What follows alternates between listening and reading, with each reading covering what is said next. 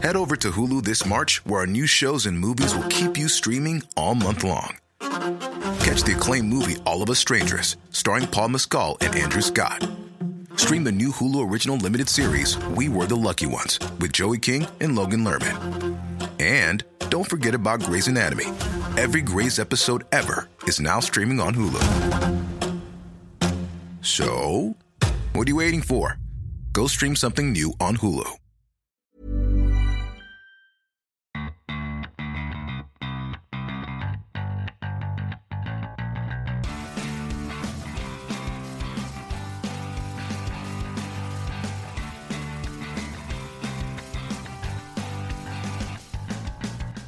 Hello, this is the fourth DesignFootball.com podcast, Football Kits in It.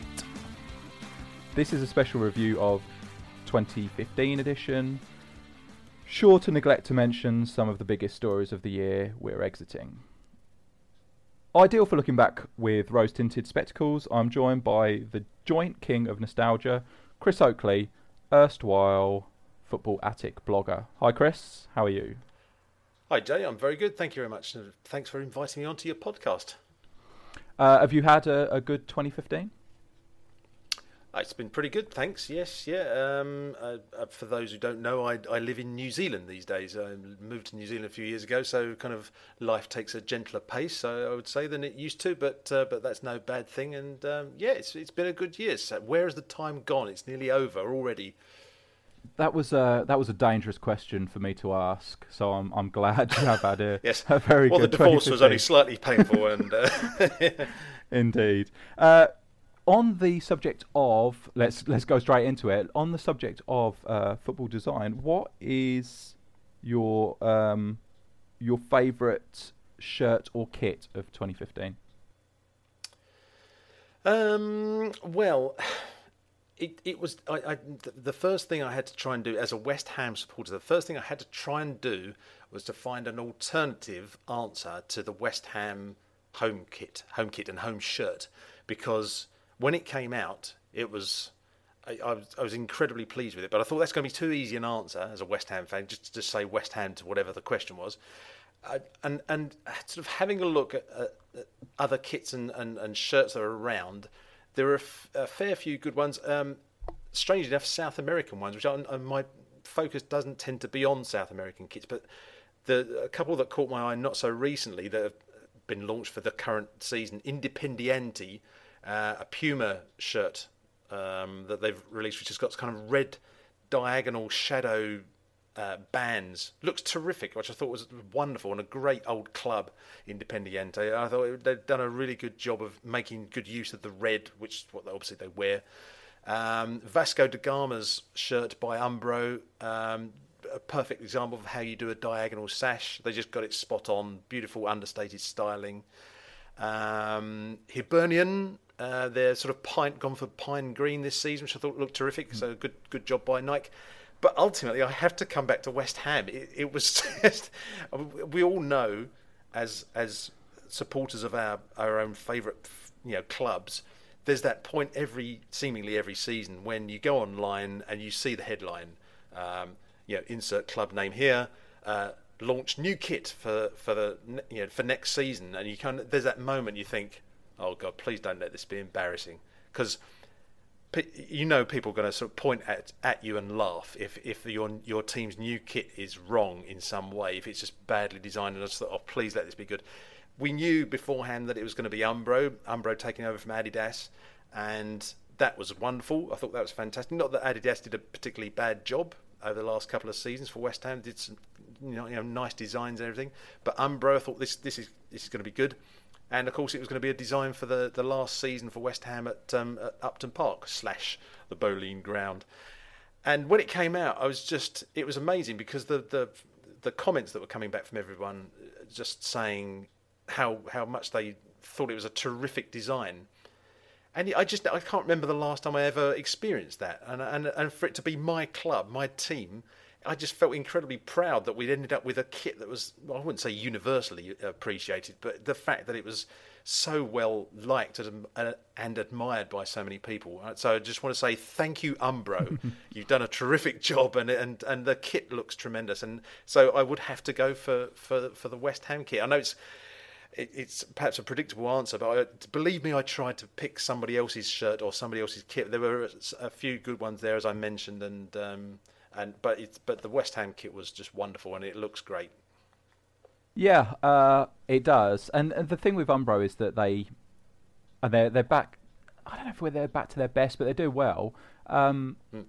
Is that they take a a shirt and they they seem to deliver the simplest idea brilliantly. So it, mm. it you never look at well, you tend not to look at Umbro shirts and go, how did they come up with that? That's so inventive. What they actually do is say, what's the best way this shirt could look? and that's sometimes very obvious. And then they do it and they deliver it perfectly, and that's that is something that's happened with the the West Ham shirt. Close up, not as impressed. Like the no. on the sleeve, the the Umbro.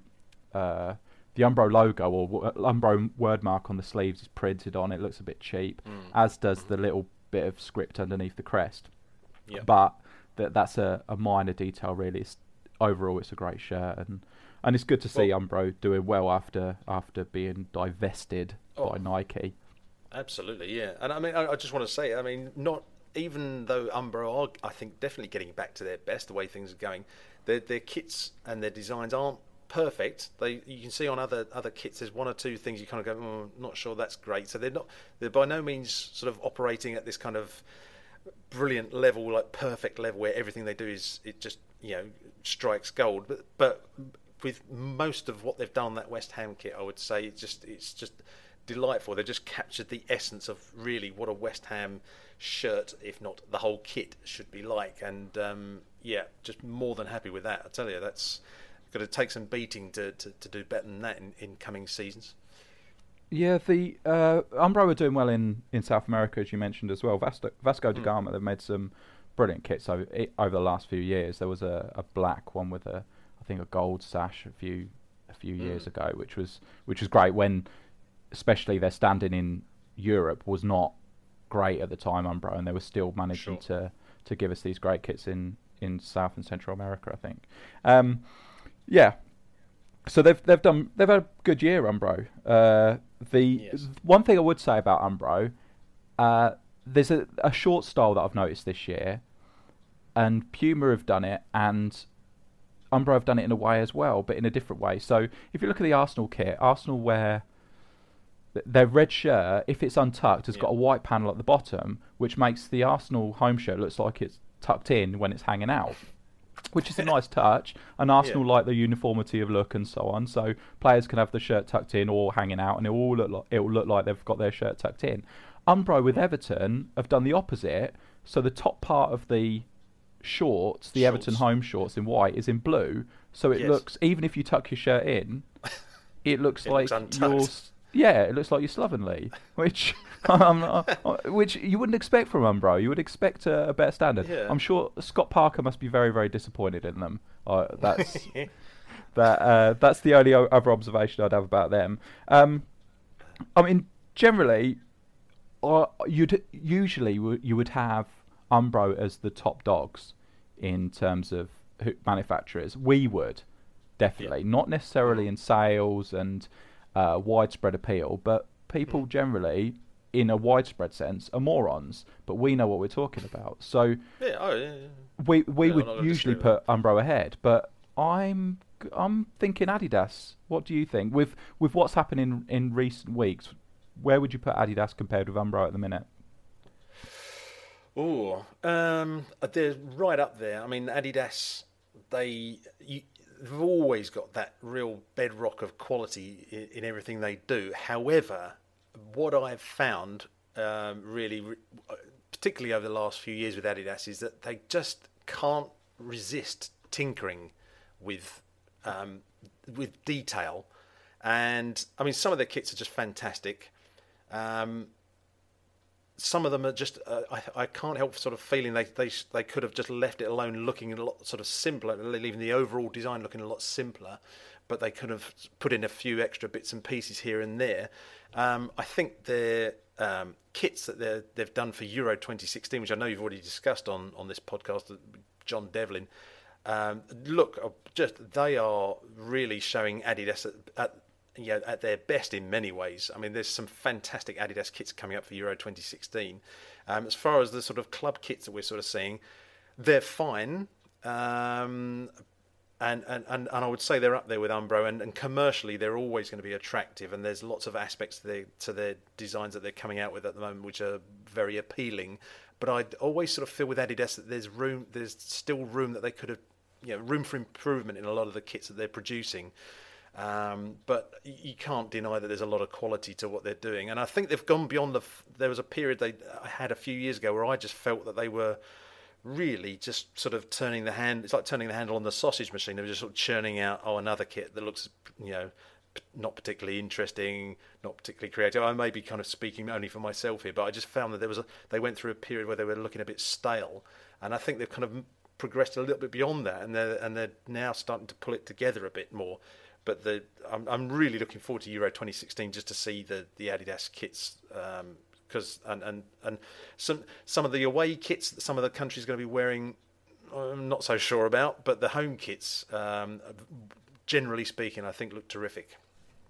Yeah, the there is a contrast this year from Adidas's 2014 to 2015 range and what will be the sorry 2015 to 2016 range, mm-hmm. which say includes the Manchester United kit, which is so-so, um, and then the 2016 to 2017 range, which also includes the Euro 2016 kits, which are, they're yeah. always sort of launched, but really it's it's stuff for the following season. So yeah, you'll see the new Chelsea kits and so on will will ape some of the kits for Euro 2016. Um, sure. There's a contrast between the two because they've shifted. Obviously, they've shifted the stripes down the side, uh, but the, mm-hmm. there is a, a lift in the quality as far as I can see. So you've now got mm. jacquard patterns, which we haven't really seen recently. So it's in the weave of the no. of the shirt is the is the actual watermark pattern. Um, you've got embroidered details. Everything just seems a little bit better from Adidas, a lot yeah. more quality, a little bit more expensive to produce. There there are misses. So, for example, we didn't talk about the Wales kits, which has been brought to my hmm. attention on the podcast with John Devlin. Um, yes. We didn't because that Wales shirt is, I think, phoned in doesn't even cover it. It's so boring and it is almost identical. And I hate to be the person who does this, but it's almost identical to the first Adidas Wales kit from so two kits yep. back, I think. Yeah, um, I'm inclined so to agree. Yeah, so I'm not particularly impressed with that. The away is not great either, and it's still got the Adidas stripes down the sleeves. So I, I don't think Slightly. it warrants a mention if if you if you don't even get the the Adidas stripes down the uh, this side of the shirt. I think, yeah. Mm. I, I, have to say, uh, just on that point about the, the stripes down the side. I mean, that's just. I love that that whole motif that Adidas have done with that. It does it does it's it's a lot of people have picked out that there is a similarity with the was it the Man United kit that they had in about 1981 might have been the first Adidas kit that they yeah. did for Manchester United. And and for, and it but and it's not that well known that particular one from the early 80s and, and so it's nice that they're sort of paying homage as if to sort of have a second go at trying to kind of put it out there and show people how good it can look. And obviously it's done in a more modern sort of way but um, yeah I think it looks terrific. But but the Wales yeah, the Wales. I, I, I like. I didn't care much for the, the Wales home shirt with the green sort of stripes and the and the and the trim on. Um, I just found that the green didn't really stand out enough from the red. Worthwhile trying, definitely, but it just didn't quite work for me. So I kind of prefer Wales shirts to be red with white trim. But I couldn't mm. agree more. It just it there, there's nothing there to kind of go well. So what, what are we supposed to get excited about, really? Um, shame, and the and the away kit, um, the you know black and grey, or where it's charcoal and, and two tone mm-hmm. grey. It's not it's not really doing anything for me. I'm afraid. It looks like a sort of off the shelf option, really. Sorry to say. Sorry. Um, I, I just, I just, is it what I find interesting actually, looking back over the sort of kits that we've we've been seeing, certainly, shall we say, at club level over the last few years, is I've been trying to determine whether there's a pattern to that's emerging with regards to accent colours. Okay, so this kind of ties in with Wales in a way. I mean, the whole thing of, you know, having green trim on a red shirt, it, it was kind of a new idea for Adidas, and they tried it it's it's debatable whether it worked or not. Um, personally, I don't think it did, but it was worthwhile trying. Now, and they've gone back to white, which I think works better for Wales. But I've been looking at sort of club shirts and things, and, and looking at how certain clubs are seemingly only too happy to try out uh, an accent colour to go with the the two main ones, if it is if that's the case that they already have. And um, I don't know, I just don't think there's a there's a pattern. I just I just think certain clubs like to use um, an accent, a third accent colour every so often, and, and some clubs just completely steer clear of it. Really, I, I, am not quite sure what that's about. But it, but in the in the case of Wales, I think they'll probably stick with red and white for a while now. That whether they'll try say red and yellow or something in the future or not, I don't know. But it's it's just um, but it's yeah, as I say, an interesting um, experiment, really, if you can call it that. And it's just a shame that in going back to red with white trim, they've just effectively I don't know, photocopied the design they had a few years ago. Yeah, they are similar. And uh, Wales did have the last Wales away kit, I think, was uh, yellow with red, which is mm, similar to yes. last season's Liverpool away shirt. And sure. It, it, that works as a combination. I Definitely. think maybe they've had uh, a red and yellow Umbro home shirt in recent seasons. Maybe I might, I might be mistaken, but I seem to remember there being um, a red and yellow home kit as well, maybe as well. But I, I could be wrong, but we'll check yeah. through that. Um, mm-hmm. Yeah, the the other thing that Adidas have changed, and this will come take us on to talking about some other things as well, is th- there was a strip that they put for the last World Cup. There was a strip that they put high up on the back of the shirts, like a, a curved stripe. Yeah, and it was it was a feature of that of their templates around that time, and there was a lot of key, uh, kits that had it. Uh, well, virtually all of the the bespoke kits had it, and no one really knew what it was there for. Now it turns out, and I'm pretty sure this is correct, but they they won't publicise this. That was meant to hold sort of wearable tech, so heart monitors and all that kind of stuff was meant to be in there. So position on the field trackers and all that kind of stuff that that is meant to be a big deal, but no one's actually doing it. Apart from Wycombe Wanderers did it this year, I think, uh, and it was quite controversial. The opposition manager said that players could hurt themselves if they hit the big block that they were carrying on the back of their shirts or something. Uh, mm. And England wore it in the Rugby World Cup as well. Um, oh. So that that was sp- something that was supposed to come in for those Adidas shirts. It's obviously gone now. That strip. Um, so we'll have to wait and see whether it comes in because it was Under Armour were meant to do this a couple of seasons ago, include all this tracking stuff, which they have in training anyway. But FIFA said sure. no, you can't do it, and we want to ha- we want to standardise it to say what are the rules. But apparently, those rules have been relaxed now, so teams can do it. But as mm. far as I know, Wycombe Wanderers is the only team to do it. So we'll see. We'll watch that. We'll we'll yes. look out for it and and see what happens. But it's quite interesting. Um, yeah. The moving on to, to other manufacturers, and we'll we'll get to Nike in a second, but the the Americans, so New Balance, uh, what is now New Balance, it was Warrior, but now they've rebranded mm. as as New Balance, and they were just finding their feet Warrior. It's a little bit of a shame, hmm. but yes. New Balance has given us the new Liverpool kits and the Celtic kits, um, which are quite quite nice. They work quite well. Hmm. Um, so reasonably pla- reasonably happy with that development. Uh, the other things Under Armour, which we've mentioned, and they're making okay kits, I suppose. They they had they've had a good year. Um, mm. 2015, the Spurs kits have have worked out okay. Uh, Nike, obviously, the daddies. The big thing for me, for them, is that we haven't had an England kit this year. Did you notice that? I, I, towards the end of the year I did, yeah, and and also and, and but one thing actually, um, just briefly going back to clubs again, is that I didn't really for some reason realise that until recently that there's in the Premier League there's only one Nike kit, Nike mm. kit, Um, so so clearly they're sort of um, they're having a gap year one way or the other. Um, but um, but yeah, no England kit, and and that did very briefly flash through my mind uh, uh, maybe a couple of months ago. I thought, hmm, yeah, haven't we forgotten something? But I guess it'll be all the you know the, the surprise will be all the greater when it when it comes around. Um, I'm not sure exactly when it's sort of due to be launched. Are there um, there are leaked images I understand of the New England kit. Is that right? Uh, there are, yeah. Um, probably are believable. We've seen two. We've seen one that yeah. looked a little bit like the the away looked very nice. It looked like the first Admiral um, England kits Mm. Uh, the red, remember the red one, the first yes, one that yeah. they did in the late seventies. Uh, uh-huh. That one, but that, I don't think that's correct. I think that's um, that is actually actually a fake. We've seen some new leaked images now, and it's mm-hmm. interesting. But I don't I don't want to talk about that too much because I think uh, we'll deal with that when it's properly launched. Because obviously we, we could if this was happening a few days earlier, we could have talked about the first leaked images, which are now proven to be false. So I I think I'd sooner wait until uh, until we're sure of what it is. But I will say that those latest leaked images, I'm very excited about. It looks very mm. very interesting. I'm very interested in the colorway of the shorts, maybe let's say. But uh. we'll that's we'll leave we'll leave that there. um, yeah, Nike. Um, yeah, strange, isn't it? No England kits this year, which is you wouldn't expect it from them. You'd expect.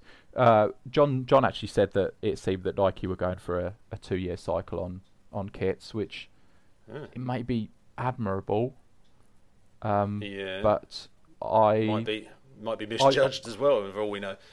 Well, I don't know. I don't know what the reasons are, but maybe it's loyalty. I don't know, or maybe the I don't know. I don't know how the money works, but I would sooner see that no. more kits released more often. Um, but yeah, we'll, we'll look forward to the the kits next next year. Then the well, the Nike Euro 2016 kits will all be next year, so that's something to look forward to. Um, yeah, yeah. Uh, any other manufacturing type things that you've noticed, or trends, or anything like that? Um, well, just the whole sort of retro thing obviously has been around for a little while now. I mean, again, sort of just sort of taking the last few seasons as, as a as a uh, a broad sample here. I mean, I, the, the, what I find interesting is that lots of people, lots of clubs are, are doing, in, in, England at least, are, are, going for the retro approach. But what I find really interesting is that they're not going for one particular era. There's everyone's trying to kind of grab a little bit of the past, but they're going for all, all manner of different periods. So you've got like um, for instance, last season, West Ham again, going back to West Ham, they had a kit that was like the one they had. I think it was from something like '85 to '87 with the horizontal pinstripes. So that was kind of that. That's that's your mid '80s kind of nostalgia. You've got Blackburn. I think last season we had pale blue and white halves, which goes, takes you back to the 1880s for crying out loud. There's retro for you. That's vintage retro. You have um, Birmingham. I think a year or a season or two ago had the Penguin kit, which is classic early '70s.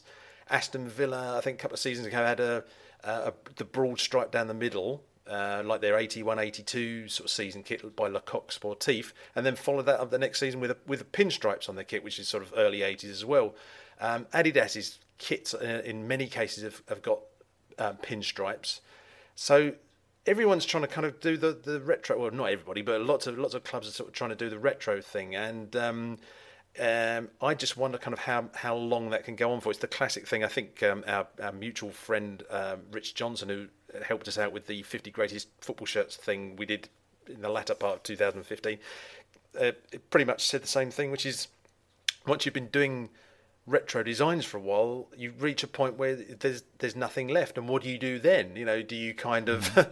do you do you then go back to your first retro reference and, and do the whole thing all over again, or do you create um, maybe a, a, retro reference that never actually existed, and you sort of go with a sort of almost a false kind of history and in some way in your design, and, and trying to maybe in in the nicest possible way pull the wool over people's eyes and, and try and sort of say this is an old one of our old kits, and then you kind of on further inspection you actually see that it wasn't, in, in but but still trying to get the essence of retro. So. Mm-hmm I, I just kind of wonder how long, how, how, much longer the whole retro thing will go on for. i have never been entirely convinced about the, the modern preoccupation with pinstripes. I, for some, I used to love pinstripes back in the early '80s when they first came out, but I don't know. I just don't. I find it just doesn't quite have the same punch about it in, in the modern era that, as they used to. But I mean, clearly a lot of people like them. That's why Adidas have, have really sort of put their full weight behind pinstripe designs on the shirts. But um, so I think there's.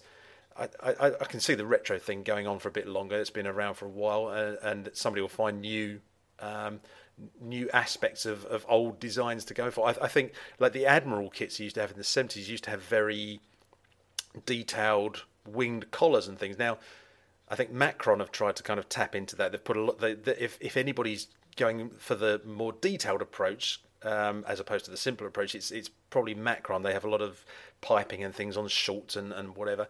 But I, I tend I, I feel that they're the only ones that are really trying to make a stab at that, and, and everyone's kind of just paring down, paring down uh, these days. I think that I think that's a sort of cyclic thing. I am wondering whether in the next few years that will sort of turn on its head again, and we'll go back to having more detailed, dare I say, wacky designs, a bit like we had in the uh, in the 90s. Um, but that's that's kind of pure speculation on my part. I don't know, but um, yeah. Um, and the only other thing really that I'm, I'm, sort of pondering on is I wonder if more clubs are, are throwing themselves open for changing the whole format of their kit in the sense of not sticking, say, with stripes or plain shirts. You have got teams like Middlesbrough who every season they just seem to be changing from, you know, a yoke on their shirt to then they'll go to a diagonal sash and then they'll go to a plain shirt and then they'll go to something else, something else. And I wonder if more clubs might sort of go, yeah, we'll have some of that. Why, yeah, why should we sort of stick with what we've had for a while? And that, whether there'll be more diversification on that on that front. I don't know what you feel about that. Yeah, three excellent points there, Chris, and it's immediately I'm thinking, what, what, why haven't I thought of any of these things? He's Pointing these things out to me. the the um the point about retro kits I never even properly considered, but there, you do get a mishmash because so many teams release these retro kits. You get a mis- mishmash of of s- sort of different periods of time all in the same season. Yes, so you yeah. you don't know really know where you are, which is especially with so many teams doing doing um, looking back at one way or another. I suppose they they're going to every every few years they're going to look back and well, yeah, know, everything is influenced from the past. But yeah, it's it it will have a kind of a messy effect as well. Hadn't really Yeah. thought of that.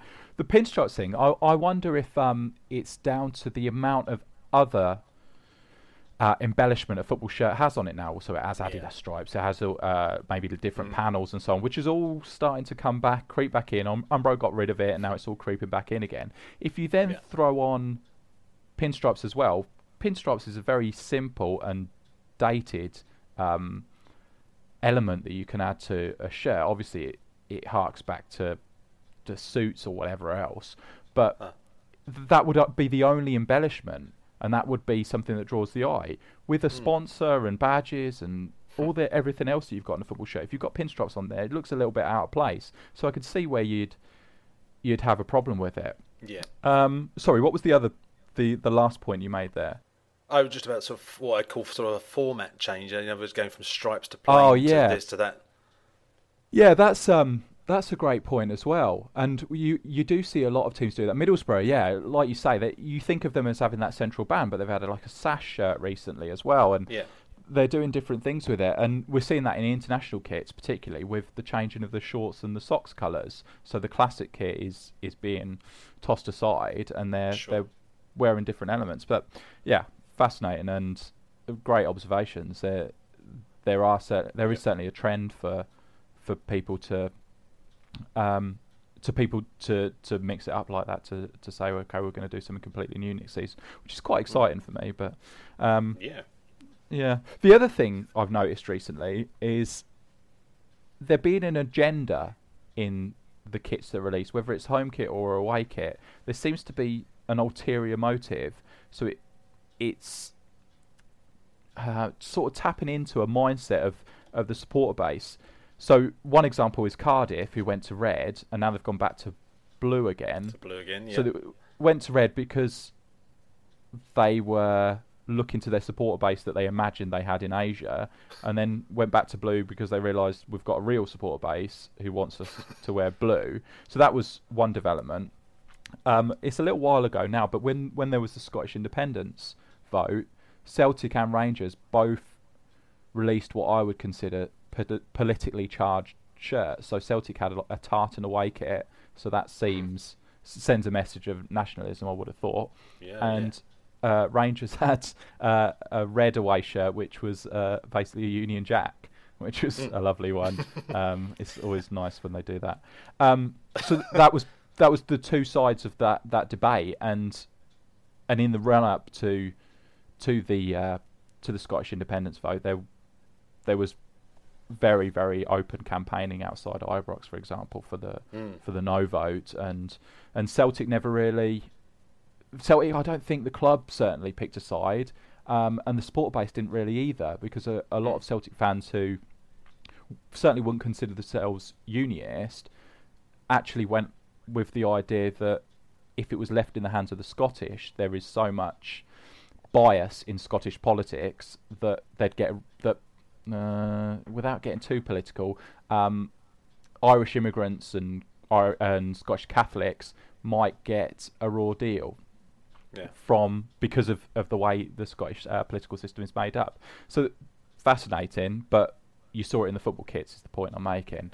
That Well, yeah, that- and, and yeah, and also, I mean, just to sort of throw in an extra point, then you come back to the, the the whole thing about kits being designed maybe a couple of years in advance. So you're thinking, kind of, could they have actually kind of specifically foreseen that something was going to happen at that? I suppose they they would have said there's going to be a, a an independence vote. Uh, a referendum on these things, so um, but I just kind of wondered to what extent how far ahead they could have maybe planned for that. Is Uh, it coincidence or I don't think it is. I, I can't imagine those those kits were. They they really shouted. the Celtic kit really shouted yes, and the Rangers kit really really shouted no, and that is their ongoing stance to a certain extent. Certainly with Rangers, they're regarded generally speaking as a unionist club. They, f- I think they fly the Union jacket at the ground, and and hmm. Celtic, if they're nationalist, it's more to do with sort of Irish nationalism, generally speaking. But for them to, to release a tartan kit at that time, and they would have known the vote was coming. Hmm. I don't know. I, I would say so. I, I I would be disappointed in in both sets of designers if they did that completely oblivious to the fact that it was going to coincide with a, a a vote on independence. But sure? Yeah. and I don't know. I, I And then you got the, and then you got the national team kit that which has got a tartan shadow pattern as well, just to kind of add a little bit of extra complicated detail into the whole thing. Yeah, well, we'll we'll see what what That may be pans just out in, in that. Yeah. Yeah, no, I, I don't. I there were two around that time. I mean, Tartan had had gone away, I think, from the Scotland kit for a long, long time, but they Hmm. brought it back with the the kit that's now outgoing, and they've continued it with the one that's come in to replace it. So, so Tartan's Yeah. definitely back in fashion, and I think Scottish nationalism is is certainly back in fashion. So it, it does tie in with what's going on the um, the mood of the of the nation. Let's say Mm-hmm. the other team that did it is uh, uh, Barcelona. So a couple of years Yes. ago, they released an away shirt which was in the colours. At the time, it was it was regarded as Senyera, which is the Catal- Catalan sort of flag. yeah, the regional flag. So Yeah. regarding it as a region of Spain. Well, now they've done it again, but they've released it with blue shorts, and the blue shorts for me says the Estelada flag, which is a flag of Catalan independence. So that's a shift, far more political shift in the in the latest version that they've released, um, Yeah. which again ties in with what's going on in Spain because it's it's looking closer and closer to um to their to there being Catalan independence there.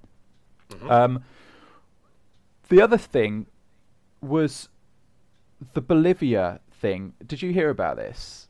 I did. I was aware of it when it happened, when that whole that whole incident occurred. It, was- I mean, absolutely remarkable. Uh, Yeah, uh, but go- but go on. Yes.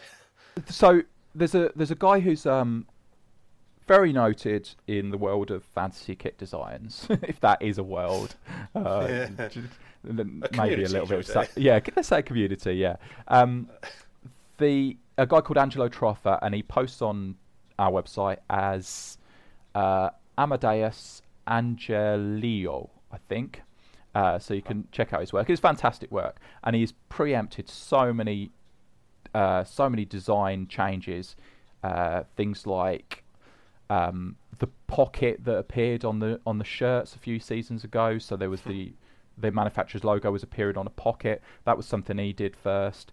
Lots of lots of uh, ideas that he's sort of prophesized, um, which is brilliant. And he's fantastic. The presentation is wonderful. And he releases a book each year, or it, he's released a few books, and the fourth one came out in 2015, which is Kit Concepts, I think. So Kit Concepts Volume Four is out. Now, something he did earlier this this year was he designed, and it had been done before. Other people had done it on Design Football. Um, he designed a Bolivia kit, which was based on the Wipala or Wifala flag, Mm-hmm. Yep. which is uh, a flag uh, which is held dear, let's say, by people of the Andes, so various Yes. groups, uh, and basically Indigenous, indigenous, uh, people. Yeah, Yeah. so indigenous people of Bolivia, and it is now an official flag of Bolivia as well. So he releases, he he designs this kit, puts it on the internet, uh, Bolivia away kit, which has the pattern of the Wipala, Wifala, I don't know, one of the two, uh, that flag, and and he received quite a lot of abuse from people from Bolivia, which uh, Yeah. surprised me. I don't I don't really know the politics, but I was quite surprised by it, uh, and it Yeah. became quite a big news story. That's right. I mean, I, I found the, I think I found the guy's Facebook page earlier on, and, and just to sort of just to tap into kind of the comments that you're getting, and, and to be honest, a lot of the comments I was reading were people sort of saying, actually, it's a really nice kit, which was quite reassuring that there were some people seeing it in the right way. Um, I think there was even one comment from a guy who took a very interesting approach by basically sort of saying, look, this is a work of art, so therefore you either like it or you don't, uh, based on that based on that whole premise. Uh, there's no kind of I don't like it because it's just do you like this as a work of art or don't you? And, and which I thought was kind of an interesting angle to approach it from. But yeah, people basically sort of thinking that suddenly you know Bolivia were going to walk out in that kit for you know some some match coming up soon, which uh, they felt felt extremely threatened by. But it, I, I just find it fascinating how that the let's use that word again the community that can create something like this a very nice design can suddenly cross the line and be absorbed into you know everyday life and and and be in the news and and to be suddenly um what should we say just pe- people can then suddenly sort of take it as being a potentially a very real thing that that could happen and and they then give their opinions on it and and and I don't recall that happening very much in the past and maybe you know better than me of, of such a thing possibly happening but um, but yeah it just it just sort of crossed the line and became part of the part of the real world suddenly it's just amazing but to get so much abuse was just was awful and I don't quite know how he dealt with it but uh, Yeah, it's. I think that he was accused of being. Well, he, it was. He was informed that the the flag was racist. Well, I'm not sure whether it is. Uh, he was also. people who are racist probably know. well, yeah, it's it's fascinating, isn't it? But um, there, there is it. There's this. oh, I'm not going to go into it too much because I don't know the history, but and neither did he. Even though he'd visited there and so on, it wasn't irresponsible of him to do it. It's an official flag of the country. So of course, if you're not from that country, you're going to take on things that are official and say, okay, well that can be included, official emblems and so on. Well, that could go into it. So the abuse was wrong, and one person called him a Nazi, I think, which mm, may- maybe gone a little bit overboard there. yeah Um, yeah, I mean, the, it, what goes on on the website does sometimes stray into the real world. We I mentioned to Martin the other day that uh, well, Martin is an ex- Martin Leroy who was on the podcast the other day. Uh, he he's had kits made into like Kilmarnock wore his kit and so on, and and earlier this year Jamaica wore a kit that was designed by one of the members of the website. So it's all that's all great stuff, but I suppose you take the rough with the smooth. So sometimes things aren't going to be uh, not aren't going to get a positive response in, in getting made into real kits. They're in fact gonna gonna be um, the the subject of either derision, which is generally the way, or downright anger. Um, yeah that kit has actually been made into I think I mean I'm looking through pictures and I can't I don't haven't found any details on it. I think that kit's actually been made and like a a local maybe an amateur team or something is wearing it in Bolivia. which is I, I, quite I quite like that as an end to the story. I, yeah, it, look, look, it, looks great. it's a really really good kit. Um, it was a great design anyway, but w- the way yeah. they've actually put it into action is fantastic. So good for them. That's uh, good for them and good for Angelo. Uh, I'm yeah. very very happy for him. Um, the other trend this year, and eh, I don't know whether this is a good thing or a bad thing. I, I'm Head over to Hulu this March, where our new shows and movies will keep you streaming all month long. Catch the acclaimed movie All of Us Strangers, starring Paul Mescal and Andrew Scott. Stream the new Hulu original limited series We Were the Lucky Ones with Joey King and Logan Lerman. And don't forget about Grey's Anatomy. Every Grey's episode ever is now streaming on Hulu. So, what are you waiting for? Go stream something new on Hulu. Hey, I'm Ryan Reynolds. Recently, I asked Mint Mobile's legal team if big wireless companies are allowed to raise prices due to inflation. They said yes. And then when I asked if raising prices technically violates those onerous two year contracts, they said, What the f are you talking about, you insane Hollywood ass? So to recap, we're cutting the price of Mint Unlimited from $30 a month to just $15 a month. Give it a try at mintmobile.com slash switch. $45 up front for three months plus taxes and fees. Promo for new customers for limited time. Unlimited more than 40 gigabytes per month. Slows. Full terms at mintmobile.com. Keen to hear your opinion of it. Uh, half and half scarves, we they seem to be more prominent than they've ever been before. Um, have you got any thoughts on that? Are only insofar as um, I, they don't um, make me want to sort of yeah, vomit badly. Um, I, they don't. I don't love them. I, my view on them is purely that they should be, if they're going to be made at all and sold at all, they should be done so.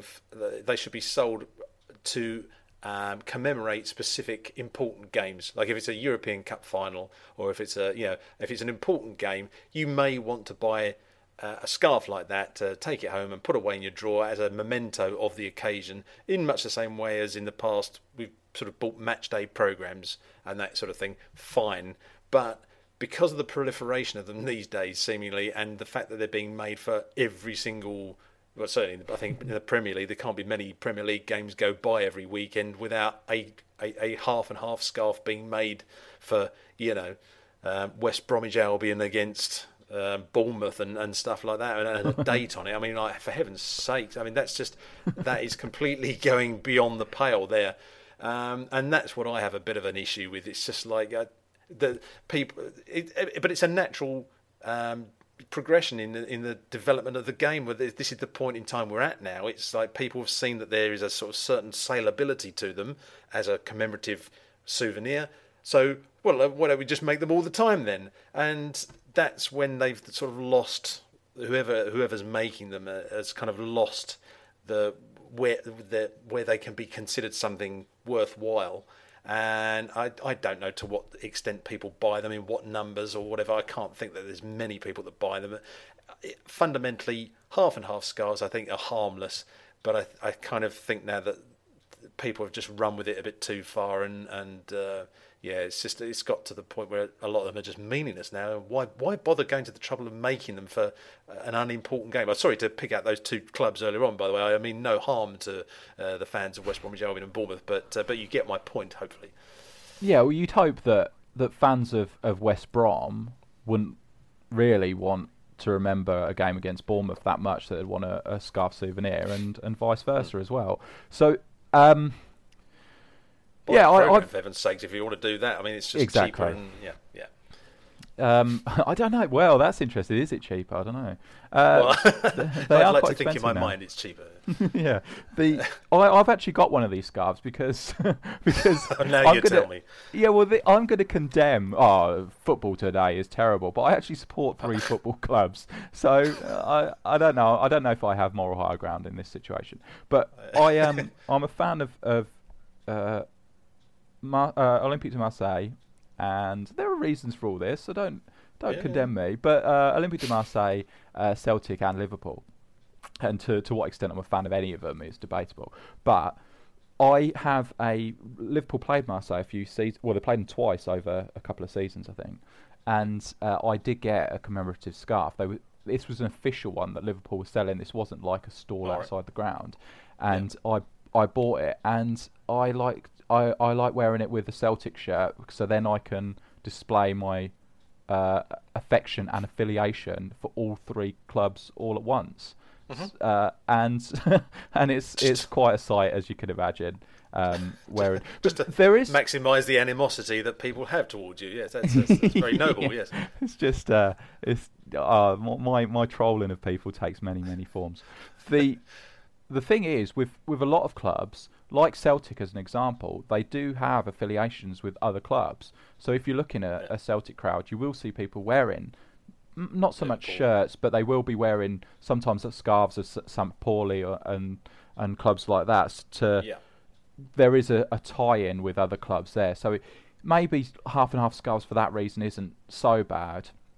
But yeah, there was there's been a Manchester United Manchester City half and half scarf. That I think maybe this season or last season or something, and that's that that really really shouldn't be happening. Um, the Daily Mash actually wrote an article about half and half scarves and half and half shirts. It used to be a website called For Club and Country, I think, and that used to prov- as a service, uh, you could send in two shirts, so your club shirt and your international shirt, and they'd stitch them two to, the two together, so you had a combined shirt. But I don't think they're going anymore. Um, but there, you do surprise me. yeah, uh, the Daily Mash had an article recently where they said that with technology, and maybe this is something we'll see in 2016, uh, depending on who scored the last goals, play, uh, fans in the ground, their shirt will change. So it'll, start out as a half and half shirt, and then when a team scores, it'll be all of the colour of that shirt. And then when the other team equalises back to half and half, and if they take the lead, it's uh, it goes it goes to the other team's colours.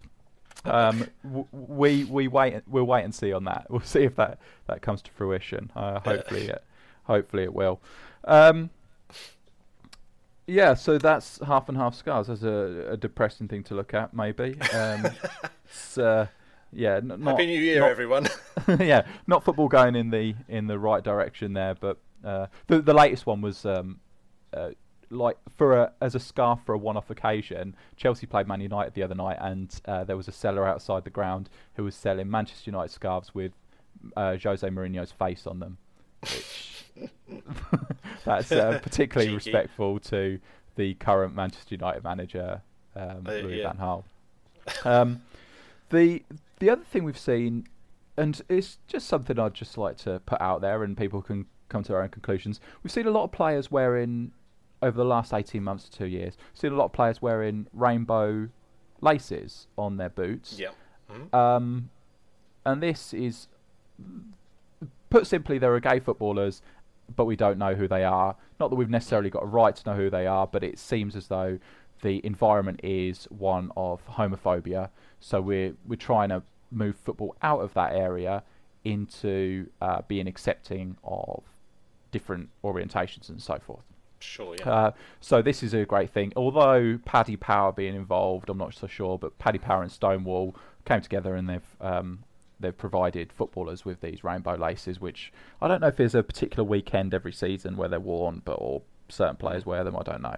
Um, the only thing is, the latest thing is that Adidas have released a laceless boot, and they're releasing a whole range of laceless boots. Now, I don't know if the two things are connected, but the conclusion could be drawn that Adidas are homophobic. What What do you think? I'm, uh, uh, if that's if that's what you want to believe, I'll back you up on that. I'll uh, yeah, I might need to see further evidence, but um, you, you may be onto something there. I, wonder if you'll be backing me up in court. I from from this distance, I, yeah, I'll be here in New Zealand if you need me. Indeed. Uh, okay, so On. the main thing for yeah, we'll, we'll pass on that. Um, the main thing that happened for me in 2015 was the greatest football shirts ever, which uh, Chris was involved with. Um, I was involved with. John Devlin was involved with, and the aforementioned Rich Johnson was involved with on the Football Attic website, which is sadly, whilst still present on the internet, is is not going to be updated anymore. Is that right, Chris? Well, yes, yes. Sadly, yes. After four years, um, um, we sort of decided to bring it to an end, really, and um, it's very sad. Um, and uh, who knows? If, you know, we may get um, to the point where you know, in a few years' time or something, we kind of get the itch that we want to scratch, and we need to sort of get back to doing it again. Who who knows? But um, for the time being, at least, it's um, it's uh, it's come to an end, and, and purely just because, as much as anything, it's you know, I, I for speaking personally, I, I mean, I wrote hundreds of, of blog posts on, on football, nostalgia, football nostalgia, which is sort of one of my great passions in life. And um, I suppose, understandably, after that long and having written that many articles, you find that repetition starts creeping in, and you're looking for new ways of talking about the same sort of things. And and at that point, I think you do have to then say, do we carry on and, and maybe allow interest in the site to kind of drop away, or or end while you're somewhere near the top? And I think we sort of chose to do that, and um, and hopefully, I mean, as you say, the the website's still there, so people can still read the old articles, and hopefully they'll be of some use and you know, be be entertaining and informative for people. Um, but um, yeah, it's a shame, really. Uh, but thor- I mean, I think I speak on behalf of Richard as well when when I say thoroughly, thoroughly enjoyed it as a as a project because so many people enjoyed reading about and talking about football nostalgia. So yeah, there it is. Um, yeah, it's a fantastic website, and it, everyone should uh, go and check it out. It's just there, is is this has it still got that random search thing on it? Yes, the Football Attic randomizer. You can sort of click on it, and it will bring up uh, one of the old articles. Um, plucked at random just to sometimes you might get something good sometimes not not so good but there's it's a nice little sort of thing we thought we'd add on there we we added a, a while back yeah yeah everyone should use that that's fantastic so if you don't know what to to look for just click that and if you don't like what comes up first, which is unlikely because you probably the first thing that comes up you'll probably read. But if you don't like that, then just uh, click again and you'll get something very very soon that you do like. I'm sure. Uh, great site. And this year, as I mentioned, we did the 50 greatest football shirts ever, um, and it was very enjoyable. And I, I'm glad it's there. I'm proud of it. Uh, it's you sound unsure, if you don't mind my saying. Well, I, I am proud of it. if I have a regret, I look through it and I just think we didn't we didn't put in a sash shirt. Now, really, it, all ba- all bases were covered, and so every sort of design feature basically was was covered in there, one way or another, or could be argued was covered in there. But I don't think there was a sash shirt really in there, and really, it should have been. Do you not? Do you think? Uh, yes and no. Um, well, the classic is is is Peru. Everyone was saying, "Why haven't you got a Peru kit in your top 50? And I can kind of get what they mean. I mean, it's a, but but as we've said as we said countless times during the feature, uh, we we weren't going on something because it was a classic or iconic design. It had to be more than that. It had to have some element of invention about it, or it had to be original or something like that. And um, so I think that's why Peru there's some lovely Peru shirts. Don't get me wrong, but we just I don't know felt that they there wasn't one that particularly stood out. And and I think the other thing as well for me was that as we've seen in the last few years, um, at least in England uh, with club shirts and things, Adidas and is it Macron or somebody? Or, there's been a few different manufacturers attempting the, the, the diagonal sash on the shirts, um, and I just wonder whether subconsciously we were finding that maybe we were reaching sort of well, not a saturation point, but maybe we were getting affected sub- subconsciously by the fact that there were so many diagonal sashes around that we were trying to somehow sort of steer clear of them. Hopefully that wasn't the, the case, but that might have been possibly what was going on there. But yeah, there have been some fantastic diagonal sash shirts. Yeah, absolutely. Uh, yeah, I think what we can't, what we shouldn't do is argue with the process because the process no. was was perfect. You can't argue with that. Mm. There was, um, yeah, we, the it got there because it got there, and it's just when you look at it in hindsight, you go, "Oh, it would have been nice if one had made it in," but it wasn't. Um, it wasn't a decision we took. It was just through the very very convoluted process we got to to narrowing it down to 50 shirts. you laugh yeah. because when I say convoluted uh, process, I mean uh, almost killing each other. Uh, we got we got to those 50 shirts. So if a sash shirt didn't get in there, that's because it, it did warrant being included in that based on the system we had in place. Um, yeah. But the influence the influence of that list is is something else that makes me proud because uh, Birmingham, after we included the what? Oh, I don't know what year, but I won't put you on the spot. Seventy sometime. Seventy-four something. Yes. Yeah, the uh, the Birmingham City German flag away shirt, which hadn't been seen for forty 19 years. Yeah, seventy-seven or something was it the last time they? Or Yeah, so- something like that.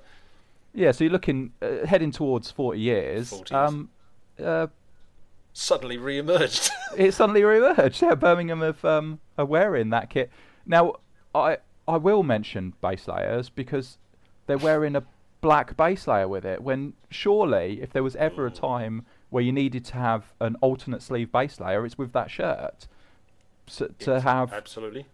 what would you, Yes. what is it black on? This is the trouble I had when we did the podcast. Is I couldn't remember the, the order of the German flag. It's it's black black sleeve, one black sleeve, and one yellow sleeve. Is that right? That's right. Yeah, absolutely. Yeah. Okay, so that's what it should have, and it does have it on the shirt, but the base layers they're just wearing black base layers with it, which is very very disappointing. Uh, but the great influence there, and Adidas have released a whole range of stuff which refers to our number one shirt, the the West Germany 88 and 1991, whenever it is, uh, the Yeah. the ribbon band thing shirt. So if you go onto the Adidas website, you'll see. I think it's a lot of it's in the sale now. Um, Mm-hmm. But they released a load of stuff. So yeah, we we were responsible for that as well, I think. And We we yeah we claimed that. Yeah, we're having that one, and um, uh, I mean, all joking aside, I mean, I just I couldn't help but sort of feel, particularly in the case of that second example you just gave there, that we, if nothing else, we provided the extra sort of nudge to Adidas to sort of say, yeah, the, you, you realise you're sitting on an iconic design, don't you? And maybe you could be doing something with that because it was just that can't be coincidence that that all came out as a, you know straight afterwards. Uh, But but I was particularly gratified. I can remember the day waking up and, and somebody tweeting me and saying, "Have you seen this?" And it was the it was the new Birmingham Germany uh, shirt that they. I was, I was like, that but that's but that's ridiculous because we've all decided that that will never that that design will never be seen again and yet here we are literally minutes after you know talking about it on a podcast and I thought wow there's there, there's there's influence for you I, I dispute that, Chris. If you and everyone should listen back, but if you listen to the podcast where that shirt is mentioned, there's me very, very clearly stating it's about time they brought that shirt back. Oh, I, I was I was more than happy to say yeah uh, say if they did bring it back, I'd be I'd be perfectly happy if they did. That's that's for sure. It is a fantastic design. So uh, yeah, I mean, I'm just trying to think what other ones, what um, other things we had in our top 50 that were, maybe could still yet happen. I mean, I, I don't know.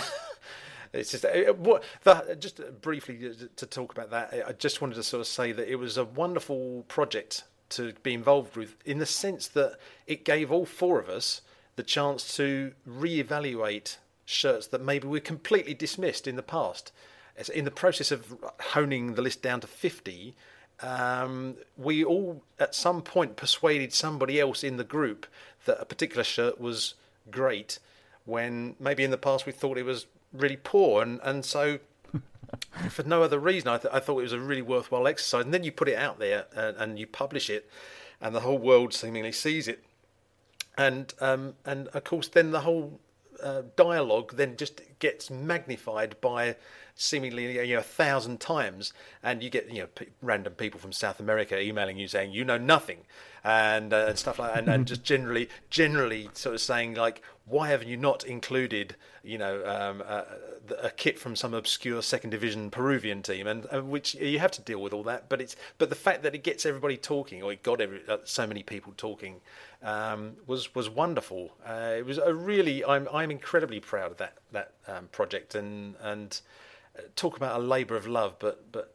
Um, hopefully, you know, people will, will find it in the future, and they'll they'll be able to read the articles, and and um, they too will get their own new evaluation of a particular shirt. Yeah, uh, I think we should probably bring this uh, mutual backslapping to a close. But I think I would, even if it had been a group of uh, uh, four other people completely not known to me, we put that that list together because it hadn't really been done in that depth before, with actually people um, trying to analyse it to an extent where it wasn't just the, the usual suspects being added in each time and all right uh, okay so another Peru shirt so it, although it sounds like we deliberately didn't include a Peru shirt for that reason it, it just didn't make it in. So sorry about that Yeah. But it, it was because we, we put so much effort and, and put forward our own choices and argued over our own choices and voted on our choices. And that's how it got to where it, it got. And we obviously wrote reams on each shirt trying to justify Mm. its position in, in the 50 as well. So it was something I enjoyed writing about, enjoyed reading everyone else's articles as well, because it was a, a collaborative effort. And if I didn't know anyone involved, and I'd still enjoy reading it, I would hope, and I'm I'm glad it exists. It the reason why we did it is because it didn't exist. No one else did it, so we had to do it. Um, No. That's what it comes And- down to in the end. And, and I and I still maintain I, I sincerely, genuinely hope other people will try and attempt to do the same thing. Not and not uh, this isn't me leading up to so that I can then criticise their decisions or, or their selections.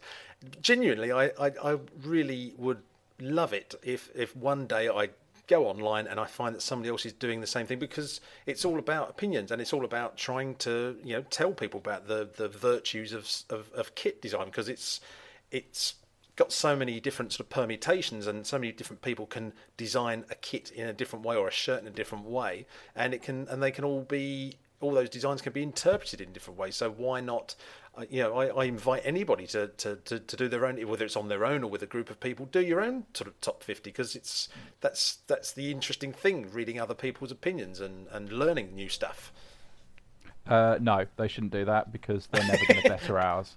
The- No, it's, as long as you call it um, something else It'll be a thankless task and uh, it will be a fool's errand. So don't bother doing that. We are the best. yeah all right then No, no. so. Uh, if people want to do that, then I, I would definitely read it, and I'll be fascinated to read it, um, as I would have been if it had been done before we did it. So, Yeah. uh, and we would have had to retaliate anyway. So if someone else had done that project, which we, we did get a little bit worried because we left it so long before we actually went through and did it. We I was terrified that someone else was going to do exactly that. And it, it didn't happen. We managed to get in there before anyone else did, really, or, or anyone Yes. of any note, let's say, or or uh, a project of any note, because the, Yeah. most of the others are not great. No.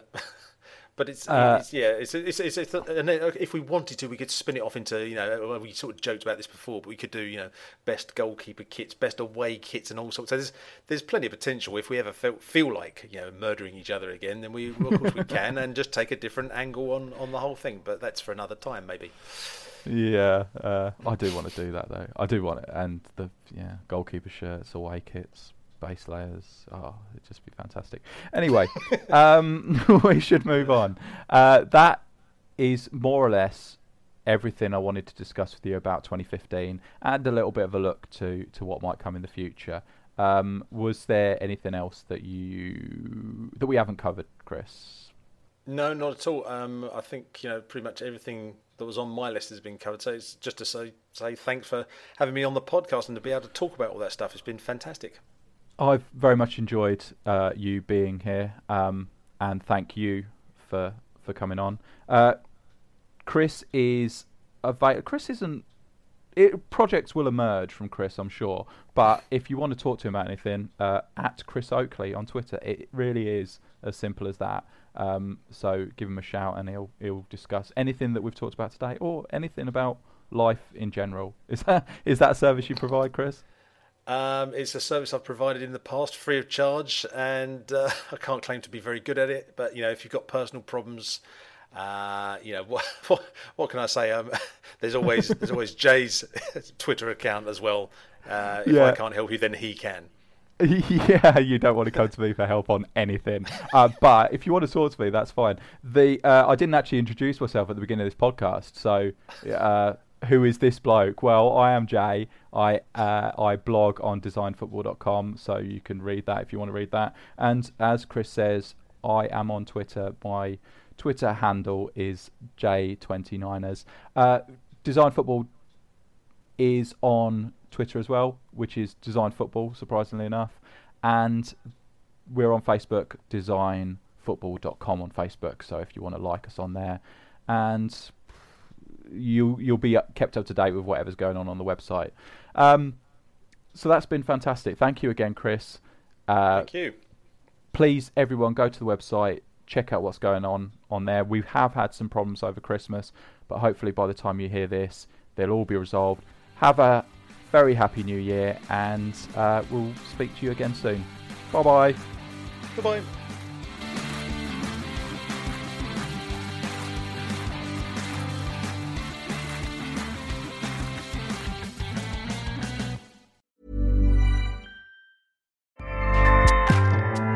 ACAST powers the world's best podcasts. Here's a show that we recommend.